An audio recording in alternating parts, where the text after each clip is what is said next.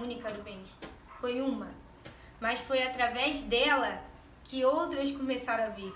Claro que no primeiro mês eu não tive um resultado legal.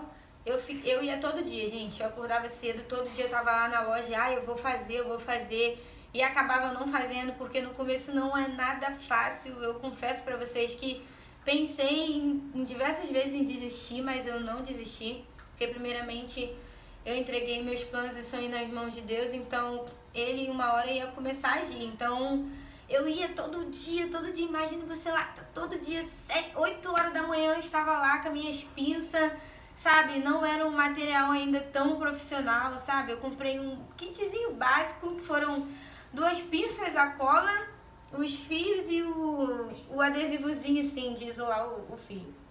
Era isso que eu tinha, vou ser sincera pra vocês. E comprei aquele negocinho de botar no pescoço que as pessoas dormem no avião pra cliente não sentir tanta dor.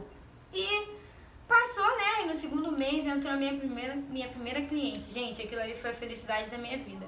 Porque muitas pessoas, elas acham que, não só na área de cílios, né? Como em todas as áreas, acha que já vai terminar o curso e já vai sair fazendo 10 clientes no primeiro mês.